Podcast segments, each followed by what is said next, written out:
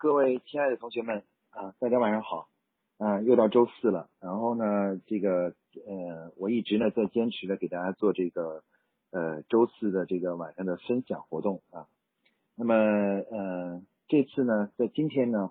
我呢跟大家呢这个换一换口味，来我们来一起分享一本书啊。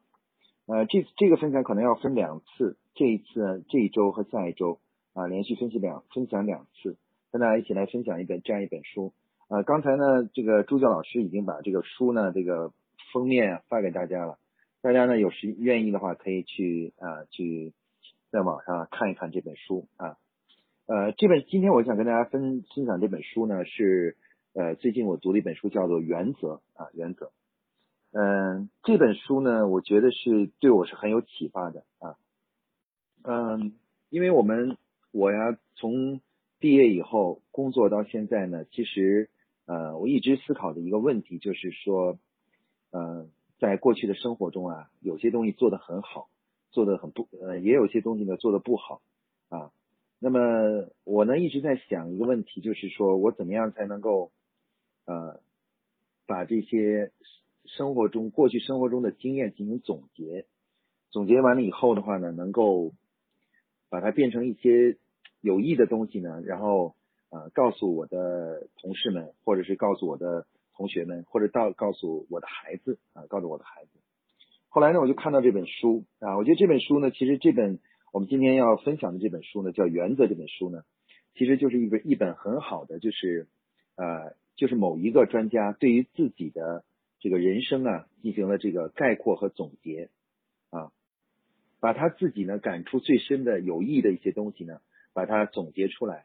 他总结出来以后呢，他给他起了一个名字，就叫做什么呢？叫做原则啊，叫做原则啊，那个，然后呢，他分享给我们啊，那所以说呢，我觉得这个呢，其实我今天呢也非常想结合这本书呢，就是跟跟大家一起来分享一下，就是我个人在过去的这个若干年的工作工作生活中啊。呃，觉得自己的哪些地方做得好啊，做得不好，然后中抽提出的也是一些原则啊。我们正好就能够结合这本书啊。我发现呢，其实，嗯，当我们认真总结的时候，我们会发现，我会发现呢，呃，虽然表达的方式不同，但是其实得出的结论呢却是一样的啊。我觉得我自己呢对很多事物的看法和这本书里所讲的呢是高度的一致的啊，只不过我们表达的方式呢有所不同。所以我会就会结合的这本书呢，想跟大家一起来分享一下，就是呃这个我们在生活和工作中啊，呃就是应该遵循什么样的一个原则，才能获得一个更好的啊或更美好的一个生活啊，那个呃一个幸福的生活啊，呃这个这个主题呢，实际上是呃不同于我们之前谈的主题，因为我们中之前谈主题呢，可能很多呢是关于啊嗯在营销啊管理中啊。某一种做法呀，或某一种理念啊，那今天呢，其实我们是回到了一个最低、更加更加高层面的，其实从一些啊人生观啊啊这个层面啊去跟大家进行一些沟通，就是说啊，我们通过这本书呢来看看，嗯，我们怎么样才能做一个真正的成功的人啊，成功的人。那希望大家呢能够今天在聆听的时候呢，能够啊抱着一个啊交流的这种态度啊，其实不是去评判说这样说是对。还是不对，而是应该去抱着一种交流的态度来看，说这个种说法对于我们来说是否是有益。好，下面呢我就跟大家一起呢来分享一下这本书啊。这本书呢是由是由一个美国人啊叫做 Roy 嗯 Dalio 啊，这个翻译成中文的叫瑞达利欧啊这个人写的啊，这个大家看到那个封面呢就可以看到啊。呃，这本书呢据说呢受到了比尔盖茨啊。还有张瑞敏啊等这些这些人的这个高度的一个好评啊好评，呃这个比尔盖茨呢在呃这个前言上呢给他说的这个就是呃推荐那个序中呢说瑞达利欧呢曾向我提供了非常宝贵的指导和忠告，你在原则一书中呢都能找到啊就是说他曾经瑞达利欧这个人呢其实也是一个顾问啊一个顾问，他呢给很多著名的企业家呢都成为提供了很多建议和忠告。那么，呃，他说呢，比尔盖茨说呢，这本书里面啊，都可以找到这些建议和忠告。张瑞敏呢，在呃，就海尔的主席呢，就提出了说，康德在实用人类学中对人是什么作答，人具有一种自己创造自己的特性啊，但如何在复杂多变的环境和人际关系中创造出独特完美的自我呢？原则一书给出了可行的方案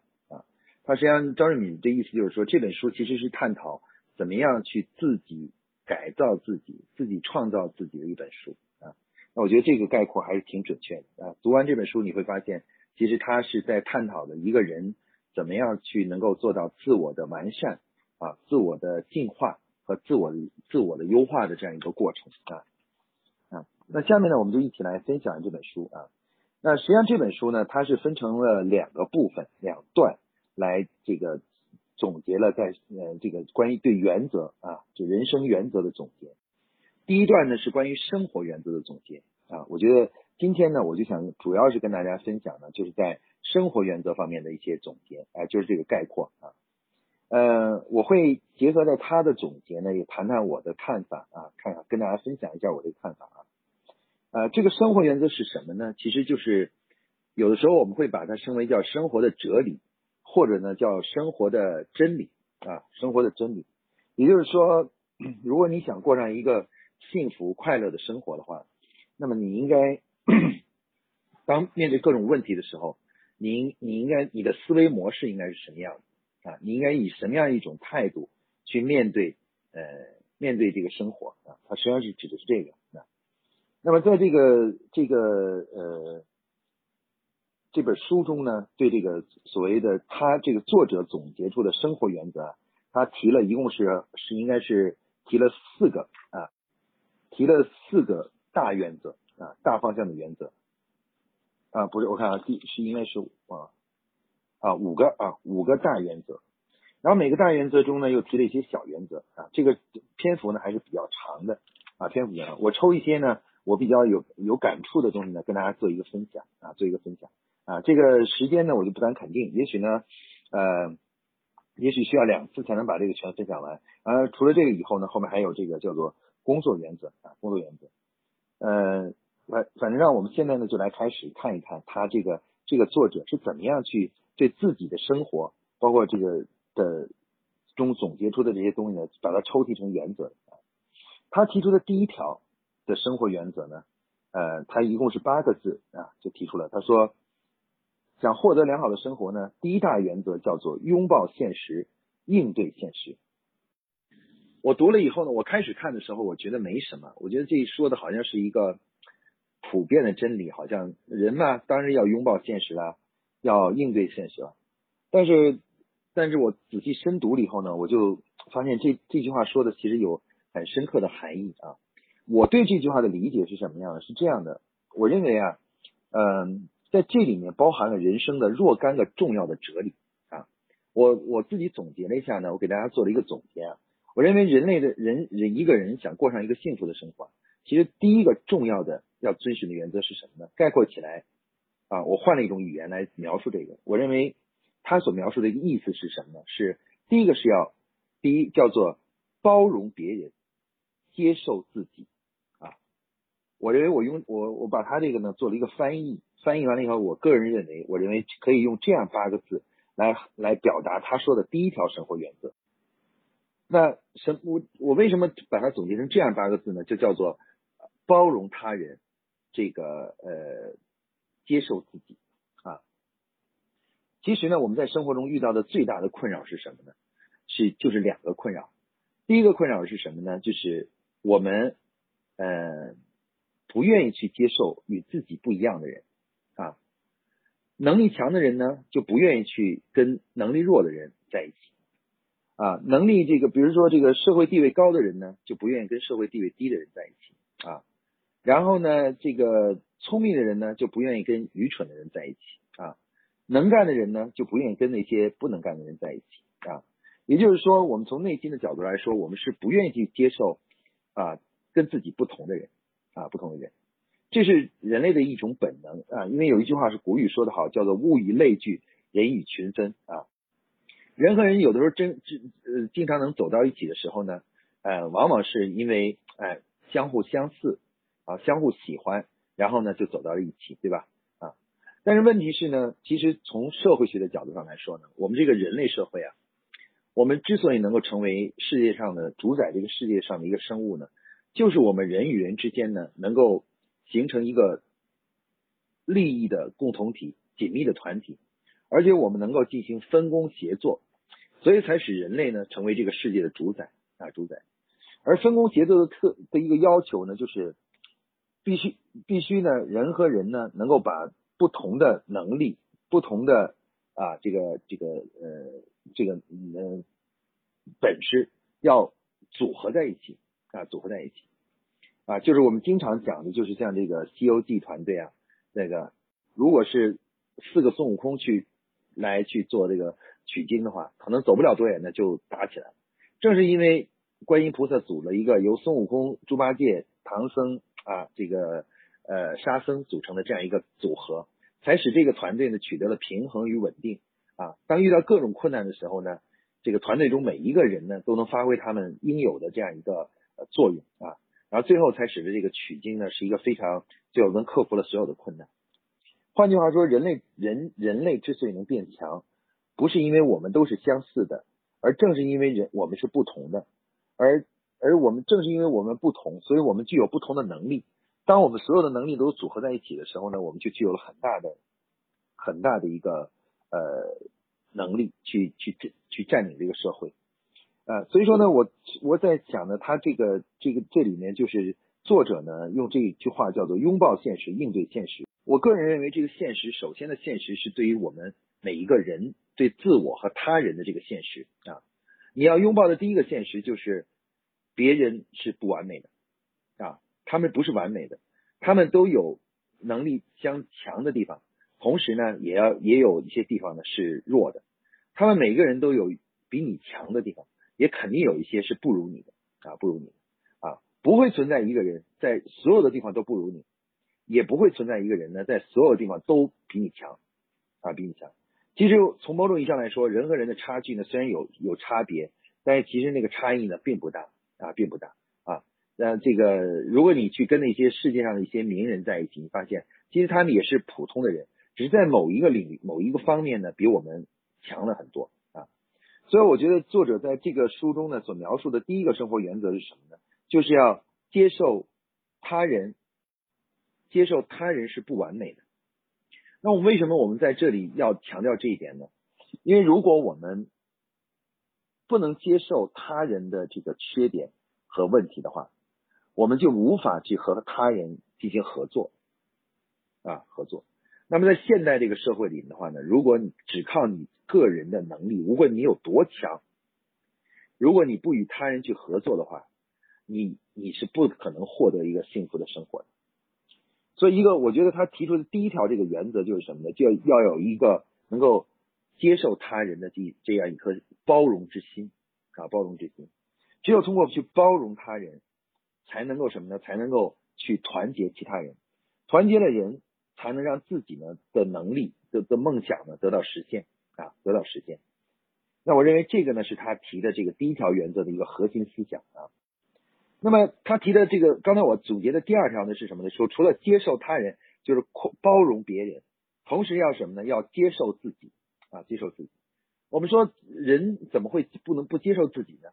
其实呢，我们发现啊，我们对于自己来说啊，我们能够接受自己的优点。但通常呢是不愿意接受自己的缺点。那我尤其是在我们年轻的时候，当嗯别人说我们在某个方面有问题，就是能力不够或嗯做的不足的时候，我们是会有很大的反弹的。我们觉得别人说的不对啊，别人说的这个就是是不嗯不确切、不完整的，或者别人对我们的评价是不公正的啊，不公正的啊。但是呢，实际上当我们随着年纪的增长，阅历的增长以后，我们会渐渐的发现自己身上确实有些方面就是不完美的，甚至是不如他人的。嗯，就拿我个人来说吧，我自己呢是算生活的经历是很顺的啊，考大学考上了清华，然后工作的话就去了最好的公司保洁公司，然后呢离开公司以后马上就成立了自己的公司，而自己的公司也做的比较顺利啊，一切都其实都是顺风顺水的。所以我自然觉得自己身上呢，就是呃，所有的东西东西呢都是优点啊，几乎没有缺点。我会曾经有一段时间就这种自我膨胀啊，自我膨胀。当别人说我有什么缺点的时候呢，我就产生激烈的、极大的反弹啊，我就会说你是嗯，我会去试图去呃打击那个人，否定那个人，然后说明说明是他是错的，然后最后的目的还是证明什么呢？证明自己是呃对的，自己没有这样一个缺点啊。但是事实上呢，随着时间的推移呢，我就发现呢，这个当上到年上到一定年纪的时候，我就发现啊，唉，实在是不得不承认，自己身上是有很多很多缺点啊。比如说，我做做很多事情的时候，我对一般的事情是缺乏耐心的。我做很多事情的时候，别人可以耐下心来，认认真真的做，把它全做完，我往往会做到。一开开个头做了一部分的时候，我就开始失去了耐心了，就感到很烦躁那，就很烦躁啊。我我发现这个我是无法克服这个的。我发现现在到现在为止，我做很多事情的时候，仍然会出现这种情况。当我做一件事情无法深入下去、细心下去、耐心下去、深刻的去思考一个东西啊，时间一长，我就开始感到很烦躁。那后来我就发现，我承认这一点。当我发现我承认这一点以后呢，开始的时候是有点痛苦，但是很快呢，我就发现。我进步了，为什么呢？因为正是因为我承认了我自己有这个缺点，我就发现，我就马上在我身边就发现了一些其他人的优点啊，其他人的优点，啊，我发现他们那个优点正好是弥补了我的缺点啊。我没有耐心，但是我身边是有一些人很有耐心的。我做事情呢，有的时候会比较跳跃，而那些人呢，做事情却很稳定，很稳定。我当我一承认。啊，我一承认自己有这样的缺点的时候，我突然发现我的视野就宽阔了，我就能够知道哦，身边有哪些人其实是很好的，他们跟我正好是一个互补啊，他们身上的优点正好弥补了我身上的缺点啊，我甚至有的时候不用不用去试图再去改变自己的身上的缺点，然后我只要跟他们合作就可以了啊。那我觉得概括下来呢，其实这我认为这是我们做人啊人生中的第一个人生原则。就是要学会去包容他人，也就是说，看别人的时候呢，要多观察他们身上的优点；看自己的时候呢，要接受自己不能的，在某些方面不能的这样这个缺点啊。我认为这个其实确实是人生这个八月追求获得一个幸福生活的一个关键。很多人之所以不能够。获得幸福生活的主要原因，其实并不是有钱没钱啊，并不是这样，而是他始终无法解决一个基本问题，就是怎么样能够包容他人。另外一个呢，怎么样能够接受自己身上的不完美和不足啊？所以我觉得这个作者在这一段时候写的这个这个内容啊啊，非常好的去诠释了诠释了什么呢？诠释了就是说呃，人生的一个第一个重要的原则，就是要。接受这个现实，这个现实就是说，别人身上总有一些你不会、你不、你不能的优点，而无论你有多多么优秀，你身上也有总有一些事情是你的你不能的啊。换句话说，你要接受这个世界上没有任何人，包括你自己在内是完美的啊。那么在你看来，任何的一个年轻的或者比你比在在你看来比你差的、比你弱的人身上。其实都有什么呢？都有这个比你强的东西啊。那我觉得这种呃这种心态啊，保持这样一个心态和坚持在做事做人的时候呢，坚持这样一个原则呢，是我们每一个人取得人生成功的一个关键啊。那在古代的时候呢，这个有很多先贤呢，都反复在用各种方式表达的这个概念。比如说孔子说“三人行，必有吾师”啊，他实际上就是在表达的说，其实每一个人身上。都是有值得学习的东西的啊，值得学习东西。而也就是反过来说，我们自己呢是有不完美的地方。我认为呢，就是前面说的呢，可以概括为这个本书中的呃第一个呃重要的呃原则。当然，我觉得我认为作者呢在这本书中呢有对某些问题的阐述呢，可能是因为为了要成书的这个缘缘故，所以说呢写的有点啰嗦啊。呃，从某种意义上来说呢，这个抽题的原则有点过多了啊，就他他把一个。其实可以说的比较概括的原则呢，就是呃，用更很多很多的语言方方式，那很多很多语言进行描述啊。不过没关系，我觉得我我我希望通过这个我的这个概括总结呢，帮助大家来进行概括和总结啊。嗯，那么在这个生活原则部分，本书呢提出的第一个观点呢就是这样的，其实就概括起来就是说包容他人，接呃接受自己啊。包容他人呢就是说要看到他人身上的优点。接受自己呢，就是看到要看到自己身上的缺点啊。在我们中国古语中呢，把这称为叫做知人者明，知己知人者智，知己者明啊，也就是所谓的明智啊，明智啊。了解他人呢，叫做智慧，然后叫智，然后呢，了解自己呢，叫做明啊，就叫做明。我们希望他说呢，其实我们每一个人呢，都要努力让自己做到明智，既要能够了解他人，也能了很好的了解自己啊。嗯，那么在这个书中呢，其实他第二段呢，在这个生活原则中的阐述中呢，就提出了另外一个重要的一个生活原则。我我对这个原则呢，也可以呃，也认为也是讲的很好的啊。他这里面他的描述是什么呢？呃，描述是这个叫做进化是生命最大的成就和最大的回报。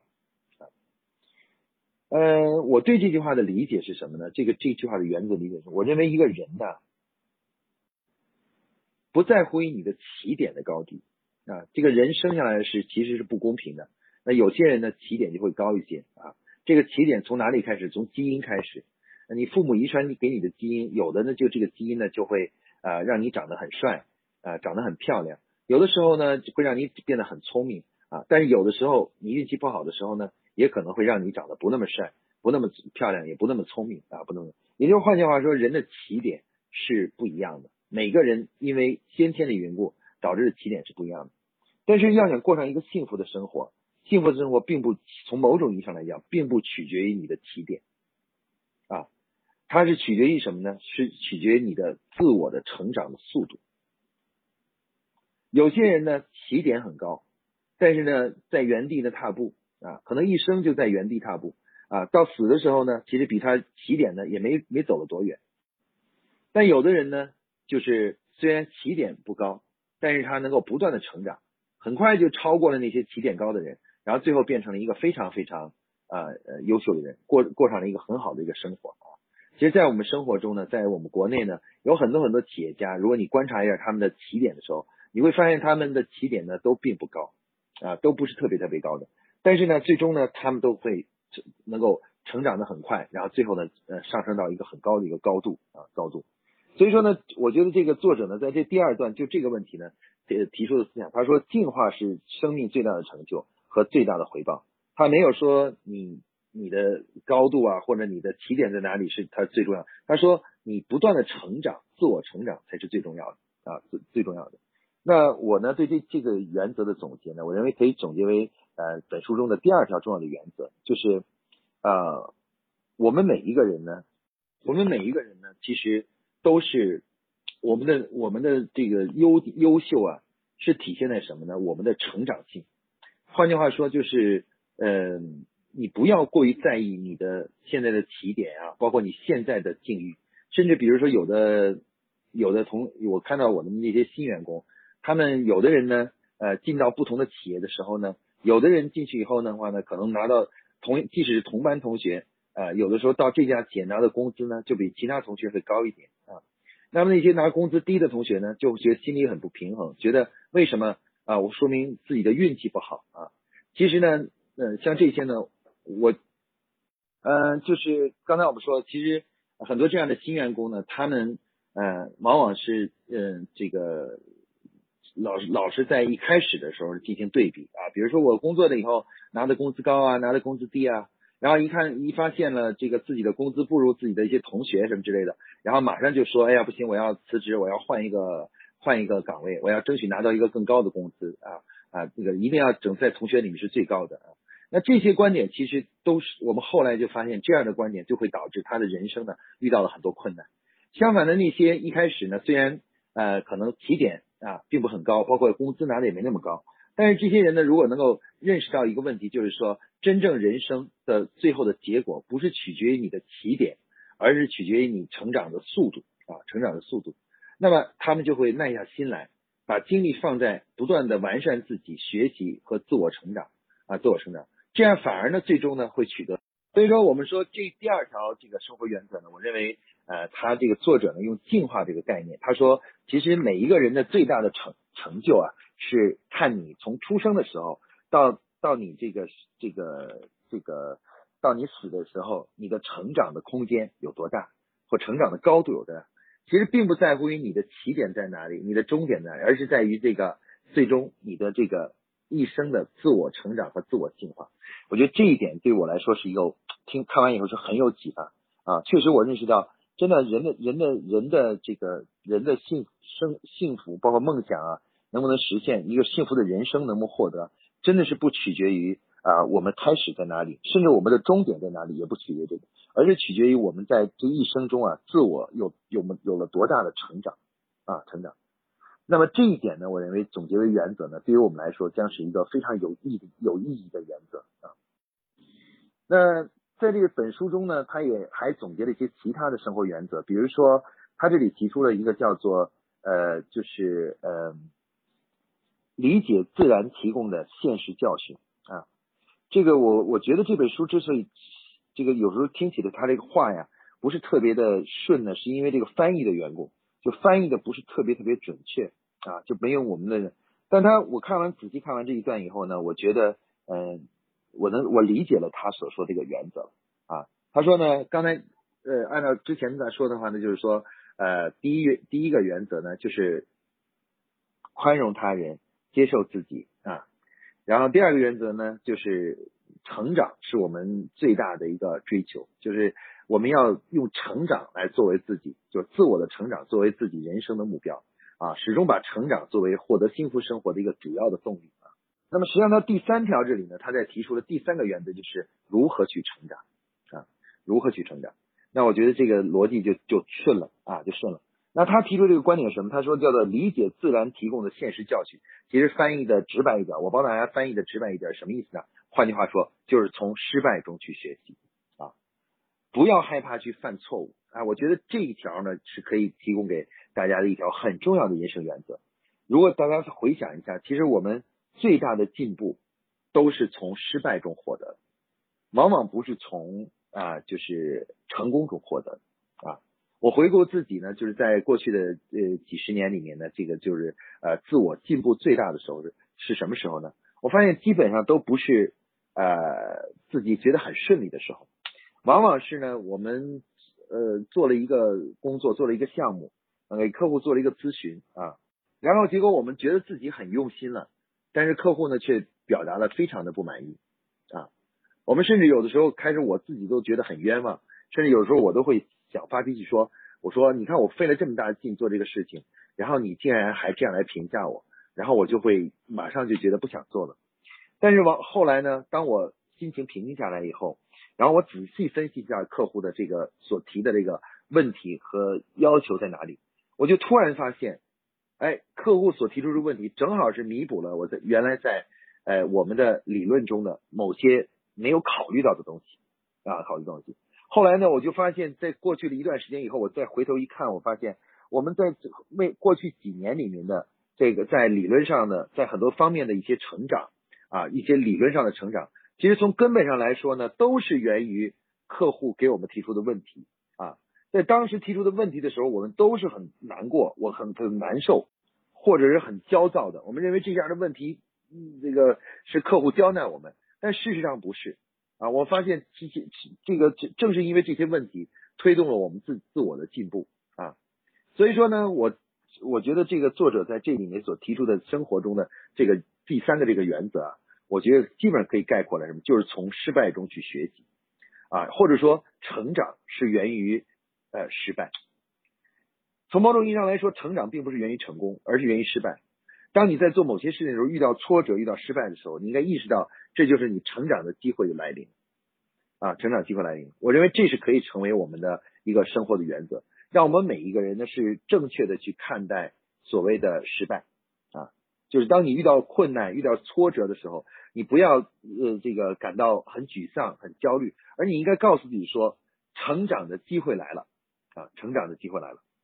那大家看到呢，作者呢在这个整个这个书中呢提到的这几条原则啊，我经过仔细的阅读以后啊，哎，我就发现呢，真的是对这个对我的帮助真的很大啊啊！作者呢当时在这里面写了一个公式，叫什么呢？叫做痛苦加反思等于进步啊！这是刚才我说的，成长就是源于呃问这个你遇到了困难，遇到失败啊，是遇到失败你自然就会痛苦，遇到痛苦你就会反思，反思完了以后。你就获得了进步啊，获得进步。那我认为这个就是也是一个我们在生活中的原则，就是不要把失败，呃，当成是一种阻碍啊，而把要把要把它当成一种我们成长的动力。而事实也证明啊，我们敢于去尝试，即使是失败了也没有关系啊。但是呢，往往这个失败会成为未未来我们成长的一个动力啊，动力。这个呢，就是。呃，我总结的他前面关于生活原则中的呃第三个重要的原则啊，第三个原则。那我认为呢，还有一个呃第四个原则啊，我我们今天就谈这四个原则啊，呃，反正大家呢到时候也可以去读一下这本书，你们也会有自己的看法啊，自己的看法啊。那我认为他这里面书中呢总结的第四个原则就是什么呢？就是说，刚才我们谈到了说你要在失败中去成长啊，在敢不要害怕失败。要把失败变成自己成长的动力啊，这个动力啊，挫折与失败都是你进一步成长的动力。